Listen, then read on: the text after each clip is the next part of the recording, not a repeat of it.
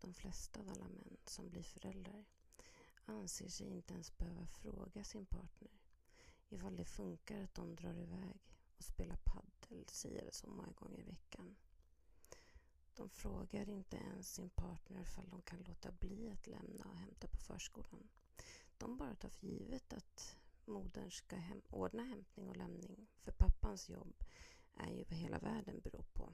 Utan honom skulle hela samhället gå sönder och rasa samman. Pappan tar också för givet, eller skiter i, att mamman ska hinna med alla läkarbesök, tandläkartider och fritidsaktiviteter med barnen samt all matlagning och sköta allt annat med hushållet.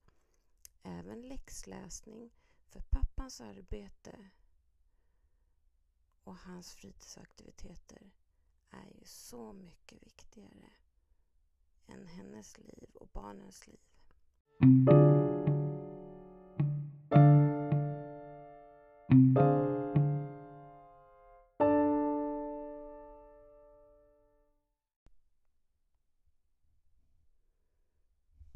Pappan måste ju ha tid till att träna varje vecka.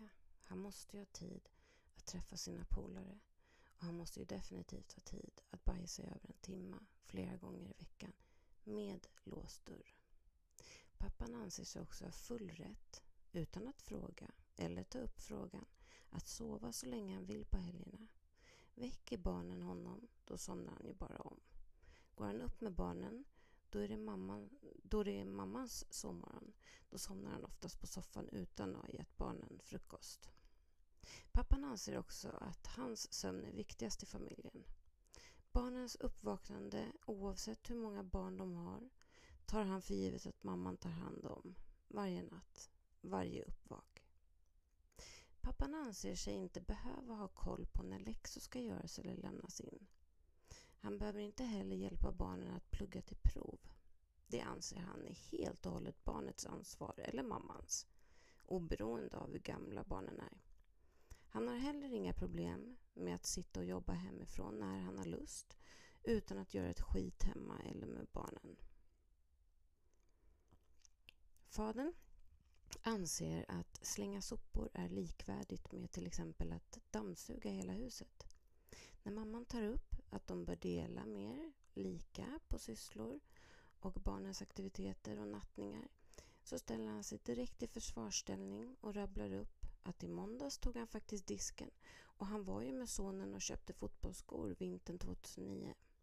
Istället för att bete sig vuxet och säga att han förstår att hon vill att de delar lika. När väl pappan har ansvaret för barnen och hushållet då mamman till exempel frågat om lov för att kunna gå och klippa sig en gång per år så kommer hon hem till ett stökigt hem. Barnen har rivit ut allt möjligt och pappan ligger på soffan och halvsover medan det är så smutsig disk över hela diskbänken och inget är bortplockat. Allt är huller om buller. Vilket kanske är en strategi som pappor använder sig av. För det här leder till att mamman drar sig för att lämna pappan ensam med barnen. För det blir dubbelt jobb för mamman efteråt när hon måste städa upp efter dem. Och det är något som pappan inte anser sig behöva göra. Pappan tar också enormt god hand om sin bil. Han ser till att den är i perfekt skick. Den är också mycket säkrare än mammans bil. Eftersom han anser sitt liv vara viktigare än mammans och barnens så är det ju prio ett att han och inte de kör deras säkraste bil. Dessutom så anser han också att det aldrig kan bli för mycket utgifter om de läggs på hans bil. När det kommer till räkningar och ekonomi så ser pappan till att han köper möbler och tekniska saker till bostaden och hans bil. När räkningar ska betalas så behöver inte han visa mamman hur mycket han har på kontot eller vad han verkar ha för räkningar. Men pappan anser sig ha rätten att ha koll på hennes utgifter och helst ska ha kontroll över alla hennes pengar också. Pappan pensionssparar ofta, men bara till sig själv och spar undan pengar bara till sig själv. Det är enormt sällan det även görs till mamman. Han anser att det får hon sköta själv, men han vet ju samtidigt, han vet att hon inte har utrymme för det eftersom han skiter i att köpa mat och kläder till barnen. Så allt, alla hennes pengar tar ju slut varje månad. Det här är någonting som han anser vara hennes problem Men också positivt för honom, för det ökar hans makt och kontroll i relationen. Han kan inte förstå att det är ekonomiskt våld och att det är ett sjukligt beteende. Pappan anser också att han har rätt till sex när han vill ha det. Han har ingen förståelse för om kvinnan är trött på grund av allt hon måste utföra helt själv. För det är ju hon som ska ha förståelse för det viktiga arbete han utför varje dag och hur enormt viktig han är för världen. Han kräver ofta eller hotar för att han ska få sex och eftersom hon ofta är så trött så hon orkar inte fortsätta säga nej så till slut går hon med på det.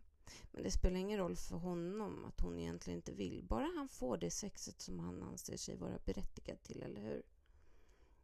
När mamman försöker ta upp med pappan att hon behöver stöd och att han behöver göra mer hemma med barnen så höjer han rösten, bröstar upp sig och drar samma visa om och om igen.